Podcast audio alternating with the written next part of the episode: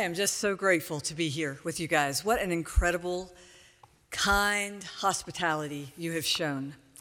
I'm particularly thankful for my friend, Dr. Kevin Watson, grateful for the unmerited kindness he has lavished, uh, both from the microphone and in uh, our personal conversation about this opportunity. We, we had made plans, both of us, to wear a tiara for these events, but when he bagged out at the last minute, I just left mine in my suitcase. Thanks a lot, Kevin. I spent money on that tiara, so.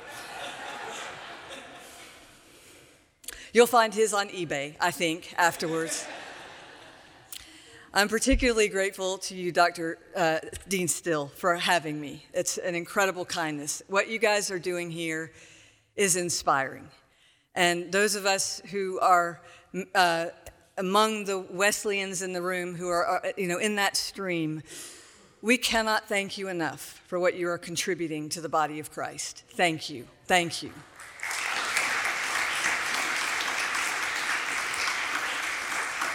And I will tell you that we need you a lot more than you need us. And in fact, we are a hot mess, so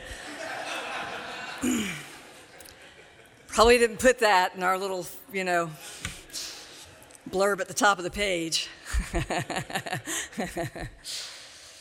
I'm really grateful to the Methodists in the room who have come for this uh, so that you can be exposed to what Truett is doing. And to, the, to those of you who are part of the Truett family day in and day out, thank you for letting us invade your space. Thank you. We'll be gone soon, but thank you so much for letting us invade your space. So, this is my prayer this morning, and I'm hoping to make it yours. Bend us, Lord. Bend us. In 1903, Evan, Roberts was 25 years old. He was a Christian coal miner and a student who began to pray for God to fill him with the Holy Spirit. And God did a work in his life. He uh, went to a worship service where an evangelist named Seth Joshua was preaching, and Roberts heard Joshua pray, Lord, bend us. The Holy Spirit grabbed Evan with that prayer. He heard the Spirit say to him, This is what you need. And so Roberts wrote in his journal, I felt a living power pervading my bosom. It, sh- it took my breath away, and my legs trembled exceedingly. This living power became stronger and stronger as each one prayed until, until I felt it would tear me apart. My whole bosom was a turmoil over the, the, the, the seat in front of me. I fell over the seat in front of me. My face was bathed in perspiration. I felt my knees buckle. The tears flowed in streams. And I cried out, Bend me, bend me. It was God's commending love which bent me. What a wave of peace flooded my bosom. I was filled with compassion for those who must bend at the judgment, and I wept. Following that, the salvation of the human soul was solemnly impressed on me. I felt ablaze with the desire to go through the length and breadth of Wales to tell of the Savior. After that experience, Evan would wake up at one in the morning and pray for hours, invaded by the intense love of God, a deep desire to see others come to Christ. He began to pray together with a few others. Bend this, Lord, but the prayer quickly became very personal for him. Bend me, God, bend me. A few weeks later, he saw a vision of God reaching down from heaven to touch Wales, and he predicted a great outpouring of the Holy Spirit. That vision launched Evan Roberts out into his country, and he began to preach all across Wales. And within nine months, over 100,000 people had come to Christ. Five years later, 80,000 of them were still in church. That was a wave that swept Wales. There was a wave of forgiveness and a shift in the spiritual climate over the whole country, a massive revival. You know, we tend to think of revivals as something that happens to a little country church over the course of a week or so, but true revival, real revival influences culture. The Methodist revival in England kept the English people from plunging over a cliff of social and economic upheaval. The first great awakening in America created dialogue across some deep divides and likely fed into the American Revolution. Great awakenings don't happen in a vacuum. When they happen, cultures notice. Evan, on the other hand, Evan Roberts, he didn't last. He became increasingly irrational and short tempered, and his emotions became full of condemnation. He ended up moving in with a woman who controlled him and distorted what he preached. He spent a year confined to bed, pretty close to insane. He lived to be 72, listen to me. He lived to be 72 years old, but preached his last sermon when he was in his 20s. Bend us, Lord. Bend us. These great moves of the Spirit, even the ones marked by deep human fallenness, matter to us. Howard Snyder says the more we can learn from the past, the more useful we may be as agents of great awakening. The last sermon he preached was in his 20s. I know pastors my age and older who may still be preaching every Sunday, but the last decent sermon they preached was in their 20s. None of y'all. I'm just, I'm just talking about people you know. Eyes up front. Don't look at them right now. Stay forward, stay forward. You know, but you know, right? They do the work, they love the people. They lead worship every Sunday. But they preached their last sermon decades ago. So, because I don't want to be one of them, I made a deal with God a few years ago. Don't do this. But I said, Lord, I want the favor of first person stories. I am no longer willing to lean on the stories of miracles happening in other countries to other people with whom I have no connection, the stuff you find on YouTube. While I am grateful for their witness, leaning on their stories feels lazy to me. I want to know the power that raised Lazarus from the dead. Who's with me? I want to know that power. I want to know that my ministry stands in the great apostolic tradition of the New Testament followers who first received the charge to take authority, to cast out demons, cure disease, proclaim the kingdom, and heal the sick. My friends, I believe that's what it means to be a New Testament church. This is the charge Jesus gave his followers in Luke chapter 9. So, seriously, if you have your Bible, you need to pull it out right now and mark this page. I want it to be your mission statement, your marching orders. I tell every, my, everybody in my congregation every week the best way to engage the message is with a Bible, something to write on, something to write with. So when you have that, look with me at Luke chapter 9, verses 1 and 2. We've had it read already. I just want to read it again now that you have some, now that you're awake. When Jesus had called the 12 together, he gave them power and authority to drive out. Nope. To drive out all demons and to cure diseases. And he sent them out to proclaim the king, to welcome and advance the kingdom of God and to heal the sick. This charge sits like a bookend on the other side of a long section of Luke where Jesus is actually doing those things. The other bookend is Luke chapter 4, where Jesus stands up in church one day and claims his mission. The Spirit of the Lord is on me, for he has anointed me to proclaim good news to the poor. He has sent me to proclaim freedom to the captives and recovery of sight to the blind, to set free those who are oppressed, and to proclaim the year of the Lord Lord's favor. Jesus claims his mission and then he goes out and he does it. Who does that? Nobody does that. Your mission statement is something you're supposed to spend a weekend doing with your vision team. You stick it on your website, nobody ever does it. But from there to Luke chapter 9 is wall to wall ministry. And while he's out there, he collects a few misfits and he lets them watch and learn how he does it. And then in Luke chapter 9, he gathers those same misfits together. Let me get an amen from the misfits in the room. And he transfers the mission. Clearly, his expectation is that they would see this charge as the normal work of a follower of Jesus.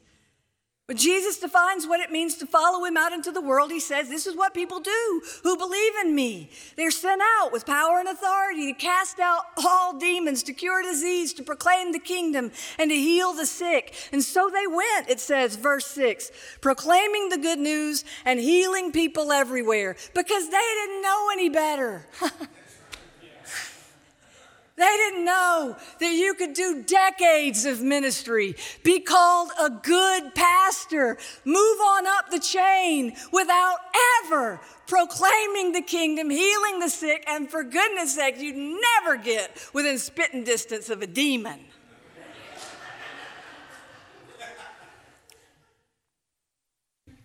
Jesus gave them power and authority to cast out all demons. Dennis Prager is a writer and thinker, a Jewish man. He's written extensively on this topic of life and death in the Israelite worldview. He talks about the Egyptian preoccupation with death. Their holy book was called the Book of the Dead. Their greatest monuments were pyramids, which were basically oversized caskets. As pagans, the Egyptians were everything the kingdom of God was not. So when God brought the Israelite people up out of slavery in Egypt, he had to shake all the, the Egypt out of them, totally reorient their thinking. Hundreds of years of wrong theology had to be dismantled. The work in the desert was the work of learning to live. So, the book of Leviticus, which has to be the most misunderstood book in the Bible, is actually all about life. What we eat, what we wear, what we watch and get entertained by, who we choose for intimacy, all those rules in Leviticus that sound like they're sucking all the fun out of life are actually about rejecting the culture of death imposed by the Egyptians so God's chosen people could choose life in every detail of it. So, all those little odd rules in Leviticus, Every one of them is a rejection of the culture of death. Think of this the, the Egyptians were the inventors of leavened bread. They learned how to ferment yeast so they could make a light loaf of bread, and they invented ovens to bake it in. So the Israelites were told to use unleavened bread. And yeast for them was a symbol of sin, of death. So on their celebration of Passover, you remember what they were told to do go out, search your house, remove every single crumb of Egypt, of death, every speck of the anti kingdom. So when Leviticus teaches the Jews to rid their houses. That is God helping, uh, uh, of, of yeast, that is God helping his people. Listen to this.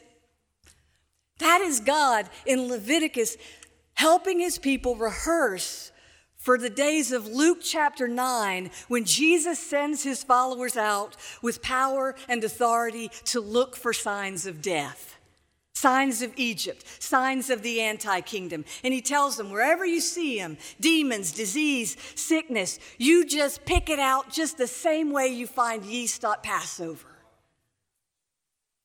Cast out death and proclaim life over your people.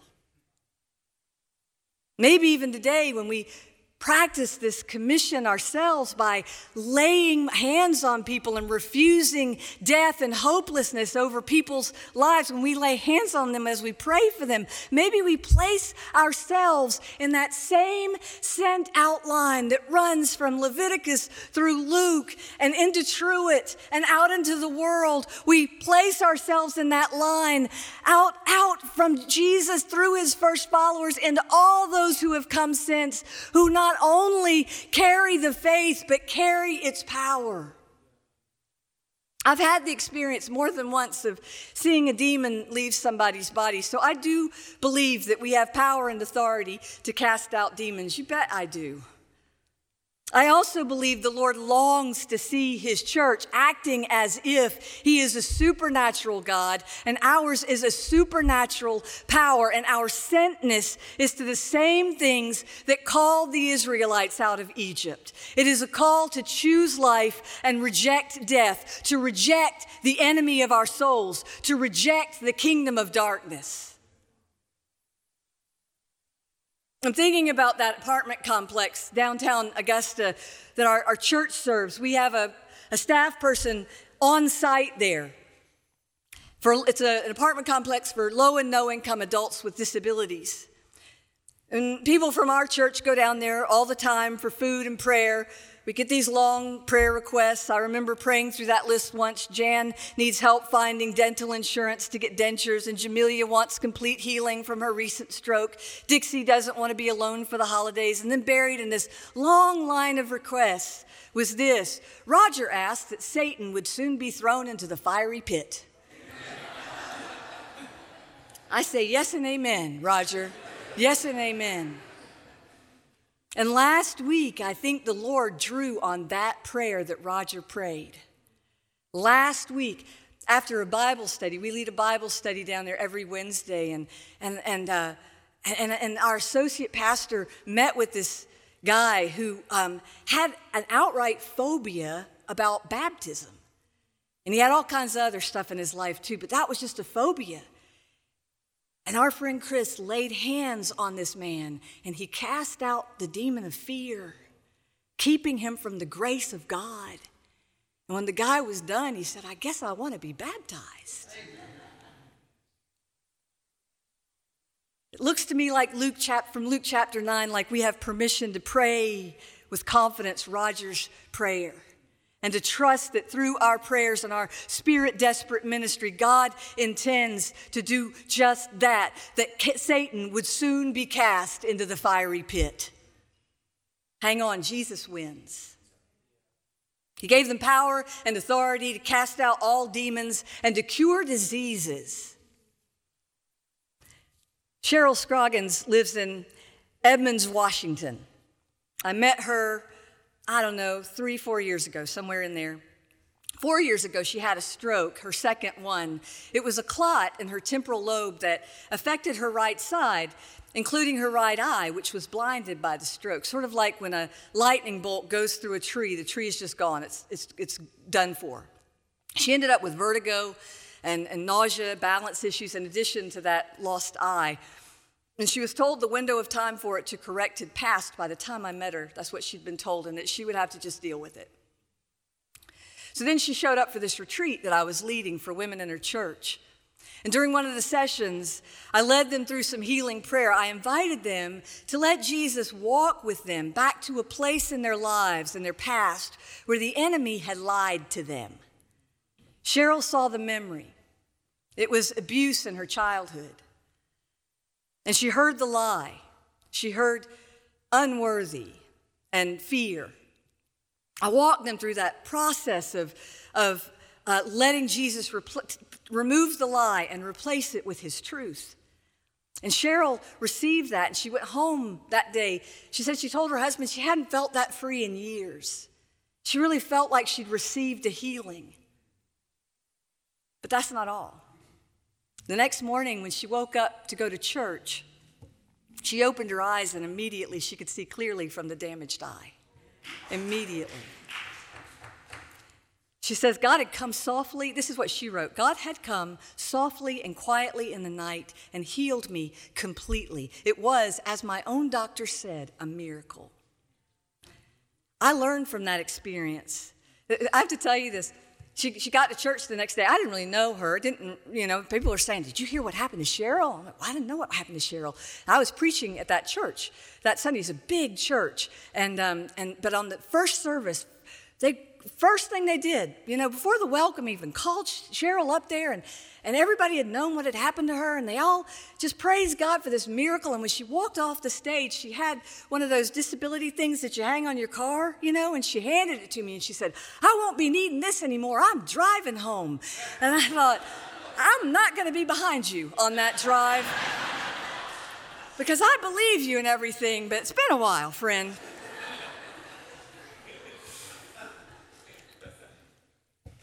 What I learned from that experience is that sometimes, maybe not every time, but at least sometimes, the illness may be physical, but the disease is spiritual. Sometimes supernatural ministry simply means proclaiming kingdom truth over spiritually damaged, spiritually dead people and calling them to life. I saw Cheryl a year later it was like the weekend COVID hit Seattle, and that's where I was, so I'm basically responsible. And she'd just seen her ophthalmologist for a follow up appointment, and he told her not only was her vision completely restored, but he characterized the health of her eyes as juvenile. He said she had juvenile eyesight. I haven't had juvenile eyesight even when I was a juvenile. I said, I'm not that great at figuring out when a person's Physical illness is really just a manifestation of some sin sickness or spiritual confusion. Probably they can't tell you either. If they could, they would have healed themselves. But in the absence of knowing, I subscribe to the Nike school of thought on this. Just do it. Just pray for people, pray for them. When I pray, I remind Jesus that He told me to pray for things and that most of what doesn't happen is not because He doesn't show up, but because I don't ask. So I pray and I trust. Just do it. Just pray, pray believing. And if you're on your way out of here towards your first church, I'm going to tell you do this from the day you walk in the door. Don't make that change halfway through your appointment, or they'll blame everything on that when it's everything else you've done they don't like. Do Jesus from the day you walk in the door. Lay hands on people, call out the darkness, keep on praying for people to be healed, saved, and delivered, even if no one ever does so on your watch, because that's what you are sent to do. And on the days when you don't believe it'll ever happen, pray anyway. And here's the thing Mike Pilavachi teaches me this if you're wrong, nobody dies. if you pray and nothing obvious happens, at least you prayed. He gave them power and authority to cast out all demons and to cure disease. And He sent them out to proclaim the kingdom and heal the sick. Just at the beginning of the pandemic, well, like that first or second Sunday that we were all back, had this young couple come to church. Everybody else had left, but this young couple started coming to our church. And I, I, visited, I visited with her pretty early on. After she'd started attending our church, she, she told me she'd been raised in a highly legalistic tradition. We would call it a cult. Because of that, she'd rejected Jesus and religion altogether. There's a lot more to the story than that, but I'll skip to the part where I offered her the chance to receive healing prayer. The same process that Cheryl had walked through. I, I, I, I she, you know, I told her, you know, I want to, I want to go back through your memories and find out where Jesus, I mean, find out where the enemy spoke a lie into your life and let Jesus show that to you and then let him take the lie out and put his truth in there. I remember this is funny. She said to me, I don't pray. I haven't prayed for years. But I assured her that was okay. She didn't have to pray in order for Jesus to show up. I told her, I pray. Jesus prayed. Two out of three is not bad. That's what we'll do. So I invited Jesus to come and speak to her about the wounds in her life, especially the wounds created by legalism and a religious spirit. And I asked him to walk with her back through her memories and help her see where those wounds were first inflicted. And at some point, she said, Jesus is not doing what you asked. He just came in the room, like my office. I mean, I'm sure it's not the first time Jesus had been in my office. It was just different this time. It was Jesus had walked into my office in a way she could see. somehow, in the way supernatural things happened, she was able to experience the very real presence of Jesus in the room we were in. And she began to narrate what he was doing. I couldn't see him or hear him, but evidently she could. And she said, He just invited me to believe. And now she's crying. She's looking directly at Jesus, and I am stunned by what I'm hearing. I've just watched Jesus completely bypass the middleman and proclaim the kingdom.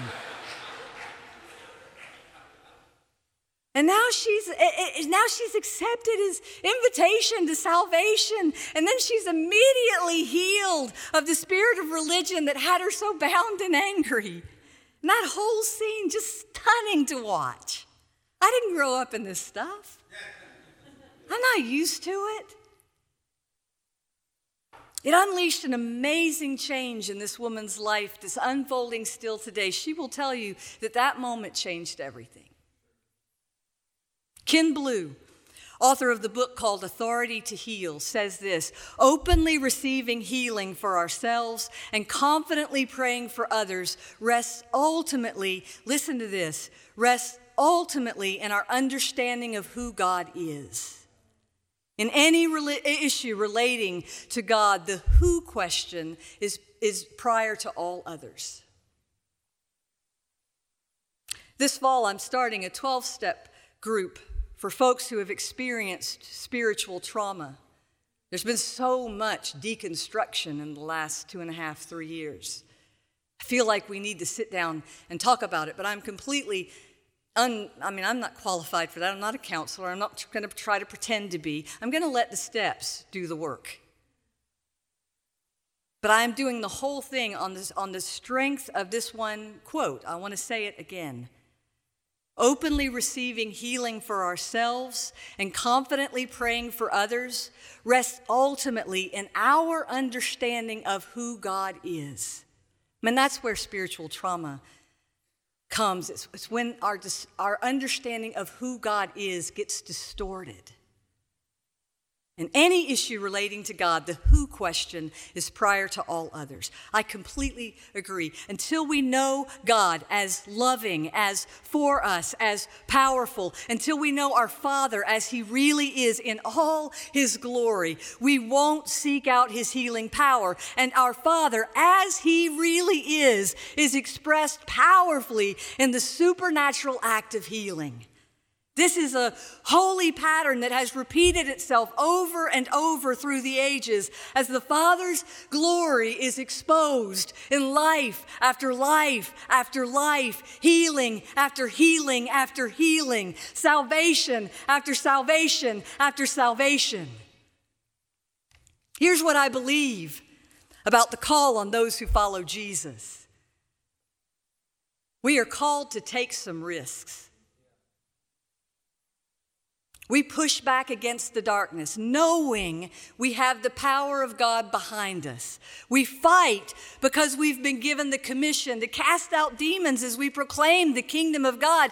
We fight for the souls of people and the values of Jesus. That means taking risks, crossing into enemy territory, being bold and courageous. This kingdom advancing work is the work of a warrior. It is not pulling up a chair and watching the battle, but getting in there to fight it. It is most certainly not relaxing into a career about which folks might say after 30 or 40 years that you preached your last good sermon decades ago.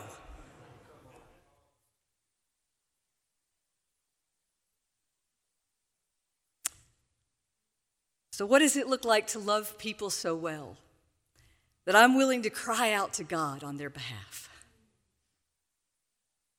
What does it mean to proclaim the kingdom in such a way that diseases get cured and people get healed? If we're going to cross over into supernatural territory, things will be messy. We will need to make peace with sounding a little foolish at times. Just do it. Just do it. Walk up to somebody in Walmart, say, You look like you could use some prayer. Stop somebody in the hallway today and give them a prophetic word. Spend more than five minutes with your roommate in prayer. Like, give them a good 30 minutes of exploring their wounds with Jesus right there. Don't sit passively by and hope for the best and assume it will happen without you. My friends, especially those who are students here, you have been given a trust, and Christ is counting on you.